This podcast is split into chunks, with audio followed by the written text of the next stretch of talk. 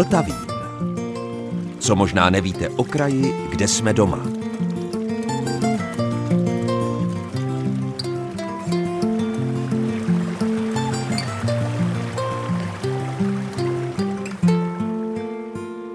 Posloucháte Český rozhlas České Budějovice, posloucháte Vltavín a dobrého dny i poslechu vám od mikrofonu přeje Zdeněk Zajíček. Dnes se vypravíme za cestou dřeva, nebo na cestu dřeva, a nebo na cestu za dřevem. Všechny tyto tři varianty jsou správně. Vydáme se zkrátka do přírody, za stromy, rostlinami, ale i zvířaty a vodou. První zastavení nás čeká za chvíli v Muzeu lesnictví, myslivosti a rybářství na zámku Ohrada u Hluboké nad Vltavou. Pak zalovíme v rozhlasovém archivu a připomeneme si unikátní pohořský rybník a boubín.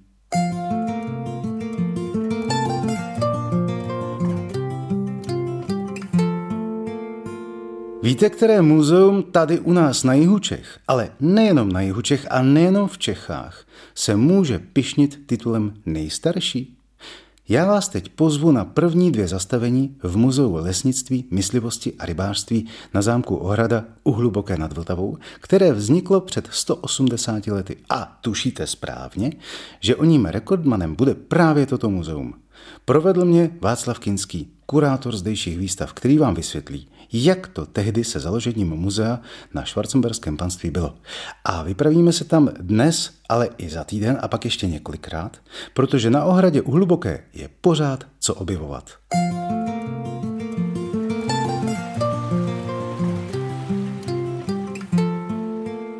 První, co návštěvník uvidí ve vstupním vestibulu, to je vlastně původní průjezd na dvůr, tak jsou obrovské kuláče dřeva. To mě vždycky ohromovalo jako malého kluka. Že z jakých to je let a z jakých to je dřev?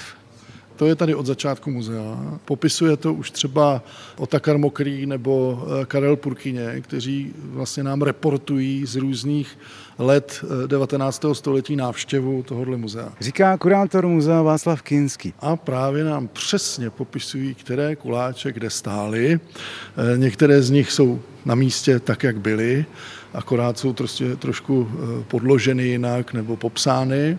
Jsou to vlastně výřezy eh, z různých revírů švarcenberských panství, protože v roce 1842 v březnu eh, vydal Jan Adolf Schwarzenberg takový oni tomu říkali rekurs, ale je to v podstatě oběžník, všem lesním úřadům a nařídili jim, aby veškeré zajímavosti z těch svých revírů dodávali na hlubokou, jako materiál, jako výstavní materiál a jako sbírkový materiál. Takže tady máme eh, de facto vedle sebe podobné průměry dřev, kdy ukazujeme, nevím tomu, 80-letý topol a 300-letou jedli, aby viděli návštěvníci, že každý ten strom neroste stejně, každý dřevo má jiné vlastnosti. Takže to je to, co tu bylo. Ten průjezd nebyl kdysi vůbec eh, prosklen, nebyly to ani vrata, nicméně dneska už jsme z něj udělali vlastně výstavní prostor. Kromě paroží a medvědů se v tom vstupním vestibulu ještě skví dvě podobizny. Malovaný terč a knihy. Při blížším zkoumání tuším, že asi budou návštěvní, ale to budou hodně staré návštěvní knihy. No, my máme tu výhodu jako muzeum, že jak to byla součást švarcemberského panství, tak zaprvé máme tady u nás v muzeu vlastně veškeré návštěvní pamětní de facto knihy od založení až do dneška.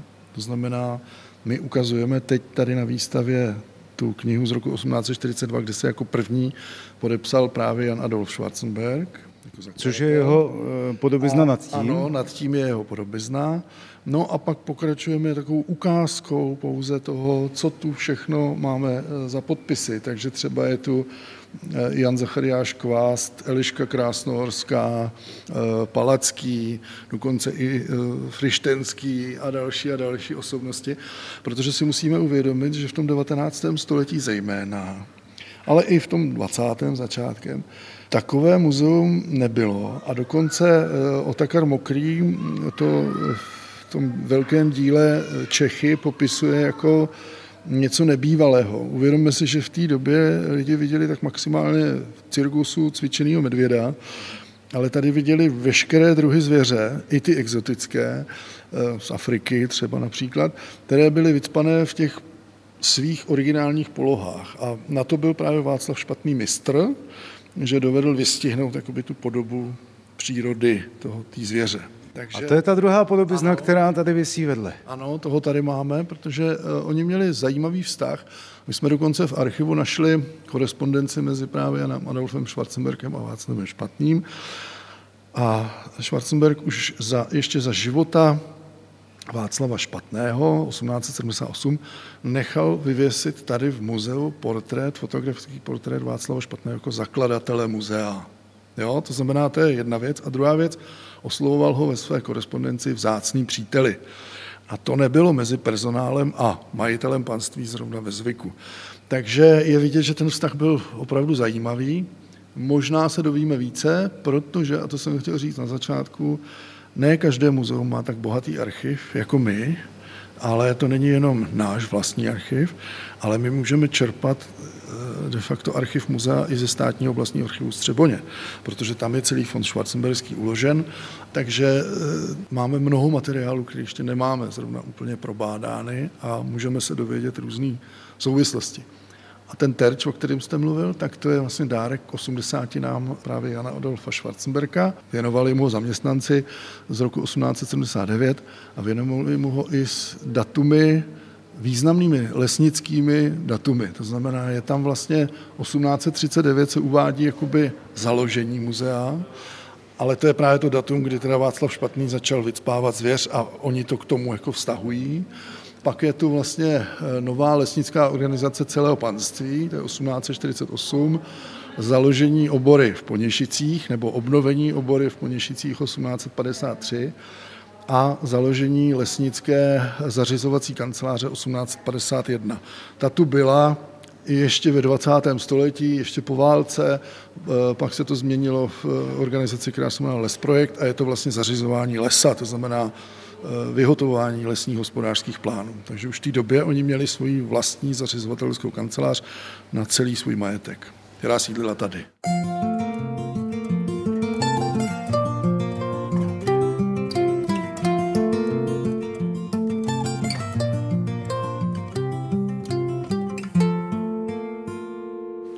Se řekne muzeum lesnictví, myslivosti a rybářství, tak mi tak dochází, že je to v podstatě brané podle abecedy. A tak tu prohlídku bychom také mohli vzít podle abecedy, čili lesnictví. A když se řekne lesnictví, tak to znamená dřevo, a když se řekne dřevo, tak tady musí být dřevěné schodiště. To je schodiště takzvaného vchodu pro služebnictvo v uvozovkách. Dneska po něm chodíme do knihovny a do kanceláří muzea, ale je to samozřejmě původní schodiště eh, z té přestavby barokní. Jo. Kolikrát denně to šlapete do té kanceláře a dolů? Někdy taky desetkrát, ale je to dobrý trénink. 180 let muzea to jsou slušné narozeniny. Je ještě nějaké starší tohoto typu? Když vyloučíme třeba sbírky různých vysokých škol, tak eh, veřejné muzeum jsme nejstarší v oboru lesnictví a myslivost. Myslím jako v Evropě, potažmo na světě. Samozřejmě jsou starší muzea přírodovědecká, jsou starší muzea oblastní nebo národní, že jo? ale co se týká té tý naší odbornosti lesnictví a myslivosti, tak jsme nejstarší. Takže 180 let, eh, čili to je 1842. A tady vidím nějakou časovou osu, ale tady je i e, nějaký záznam, nebo nějaké záznamy před tím rokem 1842. Logicky, my jsme tu časovou osu už tady vyvisili loni a zůstane tady nastálo, aby jsme připomínali návštěvníkům a možná i sami sobě ty data. Nicméně 1842 hovoříme o otevření muzea. To bylo 15. září, s okolností to byl čtvrtek, jako letos to bude čtvrtek.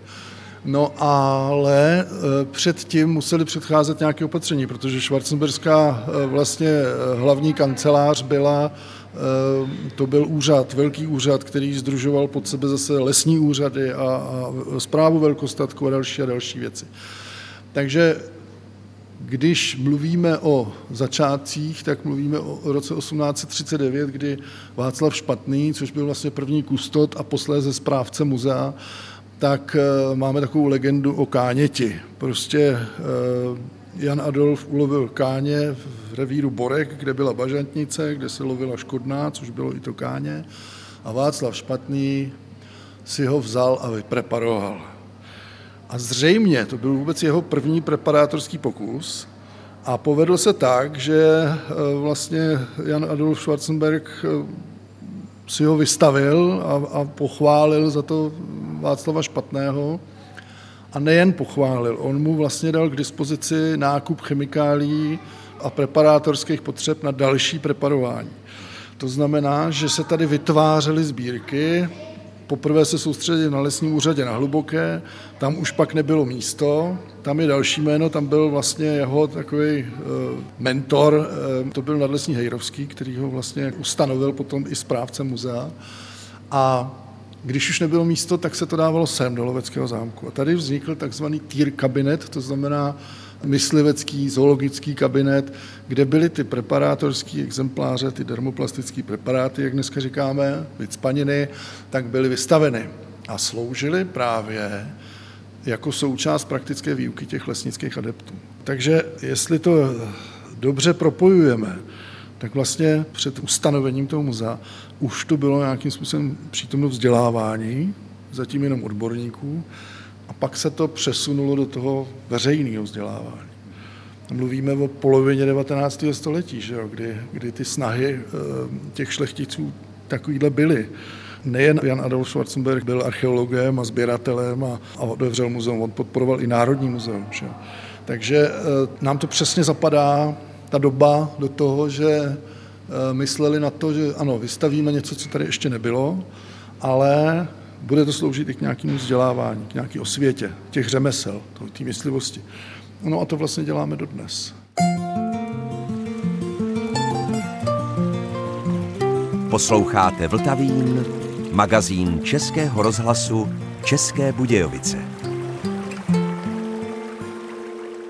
O několik let později, než Muzeum lesnictví, myslivosti a rybářství na zámku Ohrada, začal vznikat plán zvláštní krajinné rezervace Bůbínského pralesa taktéž na švarcemberském panství.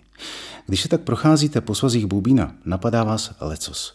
Já jsem tam třeba přemýšlel nad tím, jak staré některé z těchto stromů nejen v pralese jsou, ale jaké to tam třeba ještě bylo, když tam žádné stromy nerostly. Na obojí a mnoho dalšího jsem se zeptal Jana Dvořáka, mluvčího Národního parku Šumava. A začali jsme připomínkou jednoho revolučního roku.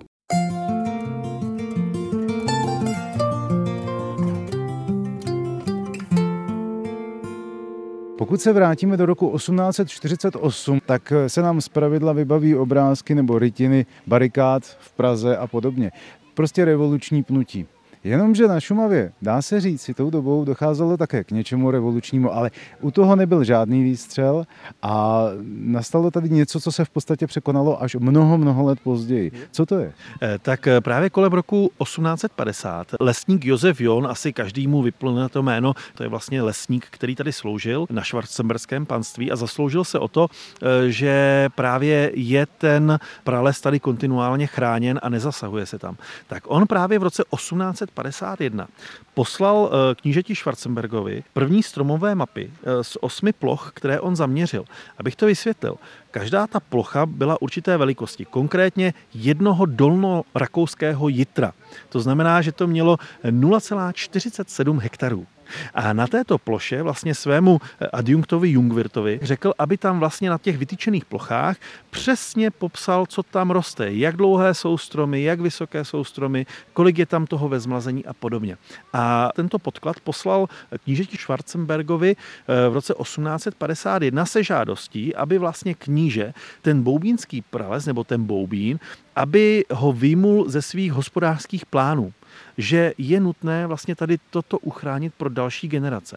V roce 1852, kdy ještě eh, Josefu Jonovi nepřišla od knížete odpověď, tak ho znova popohnal. Napsal mu další dopis znova s tou žádostí. No a kníže Schwarzenberg vlastně vyhlásil Boubínský prales o 6 let později v roce 1858.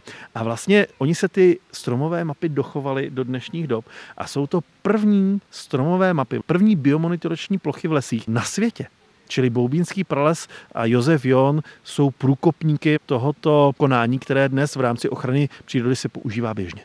A ty mapy se průběžně aktualizovaly, doplňovaly, nebo pak vznikly nějaké nové? Eh, no samozřejmě vznikají nové, nové, protože eh, on ten boubícký prales pochopitelně je v ostrém hledáčku vědců eh, z nejrůznějších oborů, ať jsou to ty mykologové, nebo ať jsou to odborníci na pralesy a oni vlastně dokáží i trošičku jakoby porovnávat s těmi mapami. Bohužel se nám ale nedochoval přesný popis toho místa, kde docházelo k těm popisům, kde jsou ty dolno-rakouská jitra, které vytýčil. Takže máme jenom popis místa, které můžeme třeba nějakým způsobem tušit, takže nedokážeme to přímo jakoby navázat, dát přes sebe ty mapy současné a z toho roku 1850.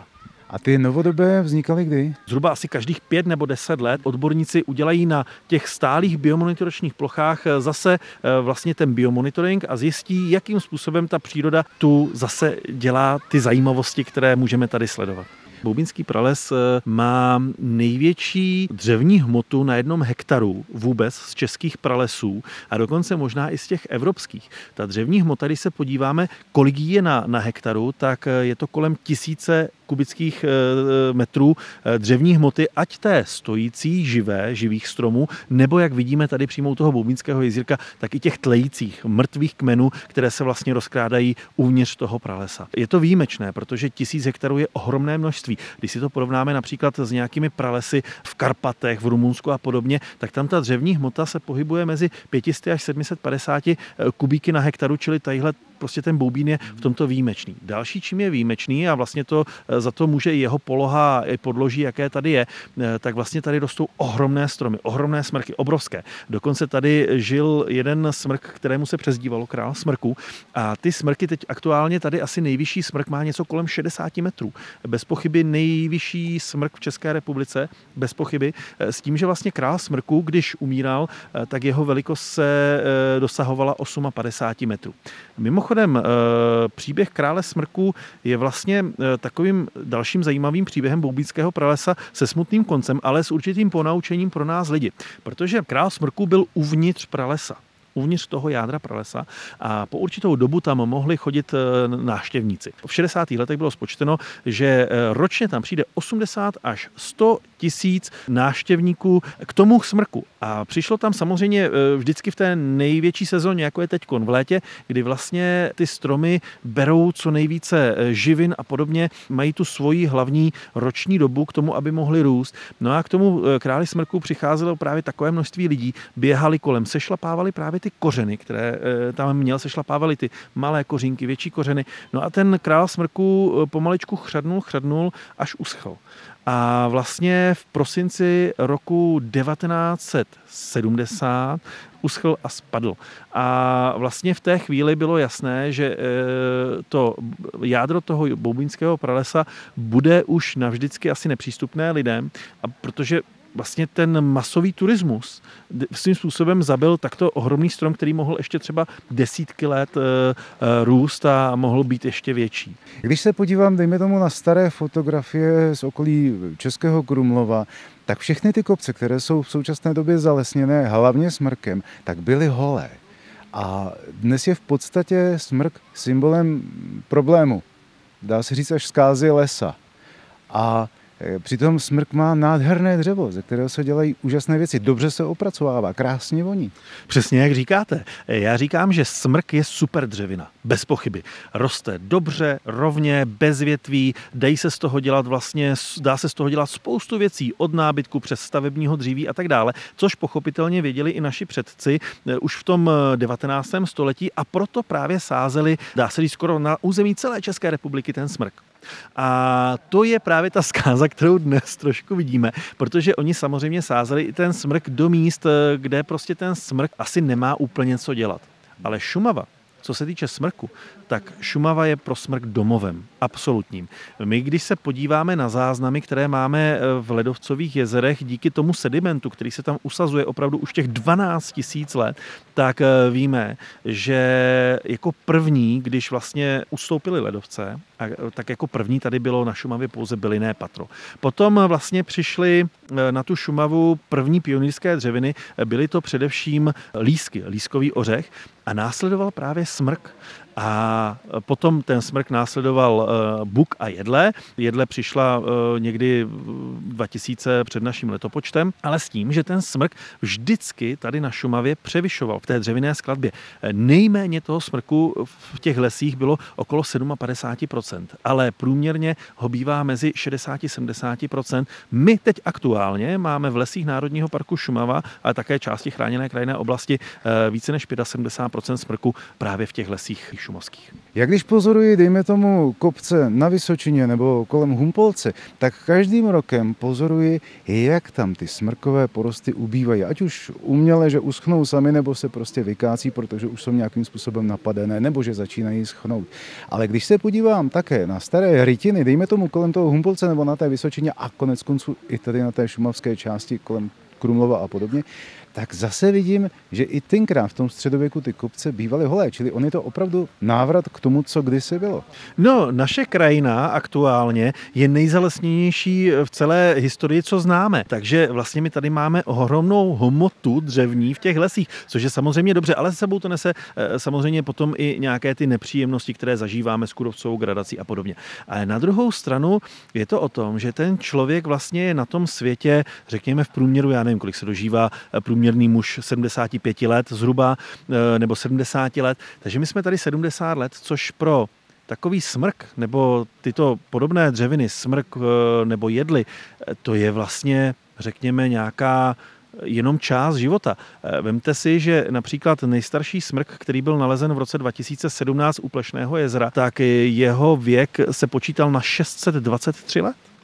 Takže ty lesy, oni si žijí svým vlastním životem, eh, jsou vlastně, co se týče času, úplně někde jinde než my lidi. Eh, je to pochopitelný. Eh, no a ten člověk pořád si, přesně, když je mladý, je mu 15-20 let, tak vidí kolem sebe nějakou krajinu, kde jsou dospělé stromy a tak dále, ale v průběhu jeho života, tak ty stromy buď odumřou nebo e, jsou vykáceny, jsou zpracovány a pak tam roste ten les nový, buď který uměle vysadíme, anebo přirozeně.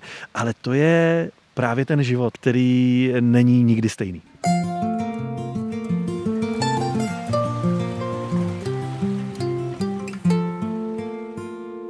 Pokud se vydáte na jejich jihu Čech, dojedete do Kaplice, odtud do Malont, pak do Pohorské vsi a z ní proti proudu Pohořského potoka vzhůru do kopců a dostanete se jednak k Pohořskému rašeliništi, ale také k Pohořskému rybníku.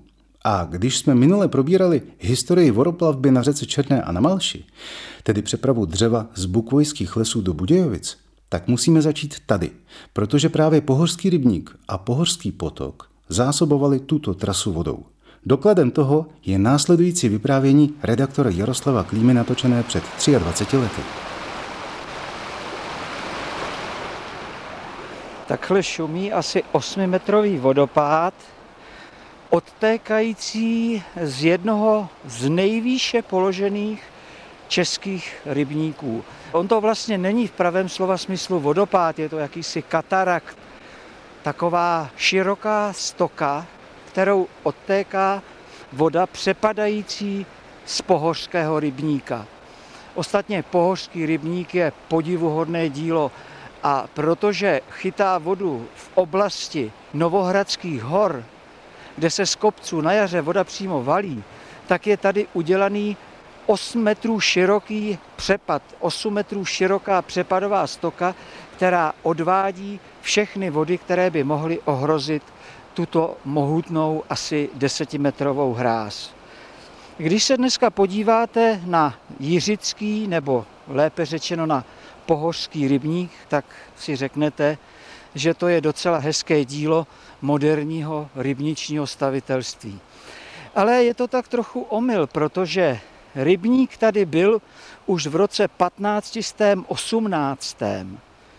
A v 16. století byl to prý obrovský rybník, ten měl vsahat dokonce až k šancím, což byly domky na svazích Kamence, to je nejvyšší hora Novohradských hor, ale to asi z technického hlediska nebylo možné. Možné však bylo, že tady skutečně velký rybník byl a ten velký rybník je znám také jako smrťák, protože tenhle rybník ohrožoval svou vodou která z něj nebo přes něj vytékala vlastně celé údolí Pohořského potoka. Dneska jsou tady dvě 60 cm roury, z nichž odtéká voda přepadem a to, co nestačí tudy otéci, tak jde potom tím širokým přepadovým kanálem. Ale vraťme se do toho 16. století. Legenda říká o povodni z roku 1592, kdy se protrhla rybniční hráz a smetla nový mlín u Terčí vsi i s mlinářem, který vylezl na půdu s punčochou plnou peněz. Mohlo to nebo to nemohlo být. Je to 9 kilometrů proti proudu Pohořského potoka. A já teď stoupám asi po té 8-metrové hrázi, abych se podíval na hladinu a zeptal se, zda je technicky možné, aby tento pohořský rybník takhle ohrozil nějaký mlín v údolí Pohořského potoka. Víte, že to technicky možné je. Dnešní Pohořský potok má koryto hluboce zaříznuté mezi skalami a po devíti kilometrech od tohoto pohořského rybníka byl onen mlín. Spát je tady 16 promile. Obsah tohoto rybníka je 63 tisíc kubických metrů, takže kdybychom počítali 30 kubíkovou povodňovou vlnu, tak by se dostala do terčí vsi údolím asi za 45 minut a nejméně 45 minut by tam zvedala hladinu možná o 6 metrů. Takže tahle ta zlá povodeň v tom roce 1592. skutečně mohla být. Ale záhadou je, proč tady v nadmořské výšce 892 metry byl vůbec rybník vybudován, protože na to, aby se v něm chovaly ryby, na to je tu příliš studená a příliš kyselá voda. Víme ovšem, že tady byl mlín, ale ten mlín tu byl až koncem 18. století, takže možná, že tenhle rybník sloužil jako určitá retenční nádrž, která měla bránit dole položené vesnice v údolí Pohořského potoka před záplavami. Už to zřejmě asi nikdo nevysvětlí. Takže toho roku 1788. je tu uváděn Pohořský starý mlín a kolem něj rybniční domky u Pohořského rybníka a ty dostali název Georgenhof, česky tedy Jiřice. Žili tu dřevorubci, lesní dělníci a roku 1890 tu bylo 22 domků, v nich 120 Němců, 16 Čechů, výčep piva, trafika a švec. Pak ovšem přišla léta válečná, vystěhování německy mluvících spoluobyvatel a po roce 1955 byla obec zalesněna a zanikla. Když se teď rozlížím z hráze, jsou tu kolem jenom vysoké smrky a jen málo kde bych našel základy nějakých domů. Pohraničníci dokonce tehdy vyhodili hráz rybníka do vzduchu. Prý se jim zachtělo ryb, možná, že měli strach, aby nějaký diverzant nespůsobil potopu, nebo aby nějaký potapěč tady spod rybniční hladiny nepodával špionážní zprávy. Ale tenhle ten rybník ještě než se do něj pustil dynamit pohraničníků, měl za sebou velkou a starou slávu. To byl konec toho 18. století. V letech 1778 až 83 hrabě Bukvoj realizoval plány inženýra Rýmera na splavnění nejmenších toků v Evropě. A to byly říčka Černá a Pohořský potok, zhruba asi tak 20 kilometrů dlouhé toky Pohořském potoce byly upraveny ostré zákruty, břehy vylámány kameny a na kritických místech byla na dno položena jakási trámová podlaha. Když pojedete dnes okolo, ještě ji na několika místech můžete uvidět. A byly postaveny klauzy, čili nádrže, které mohly najednou pustit hodně vody.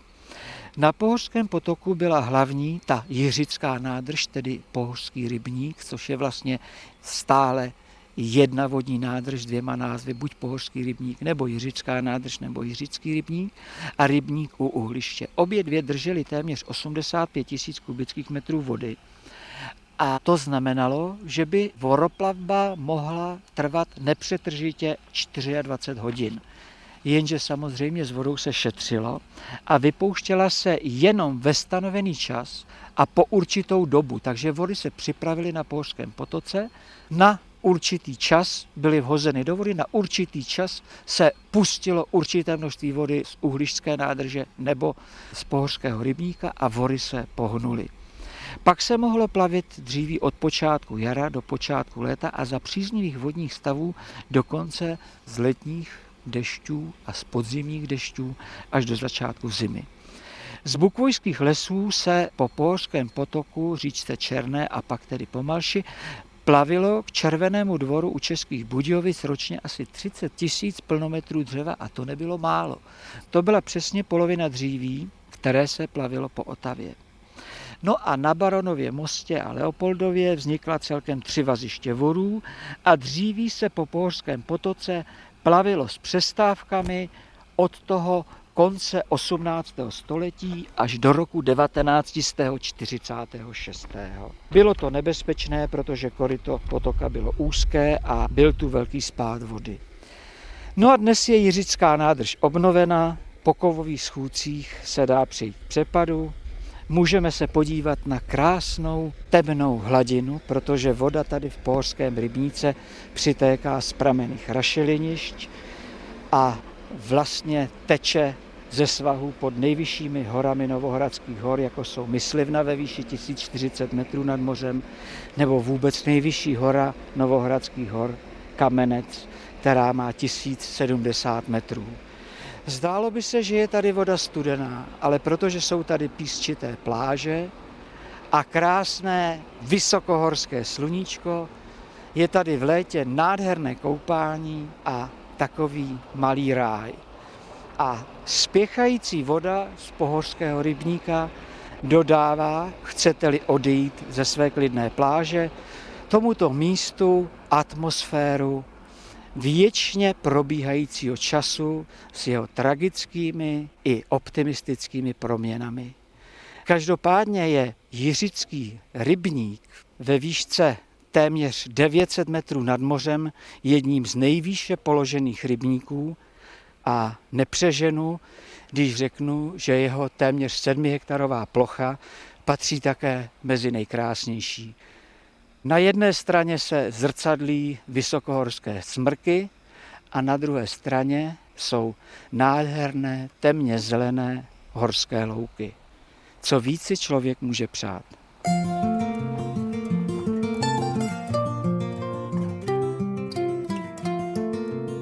A to už je z dnešního Vltavínu všechno. Od mikrofonu se loučí Zdeněk Zajíček, od mixážního pultu Michal Kolář a vězte, že za týden jsme tady zase ve stejném čase.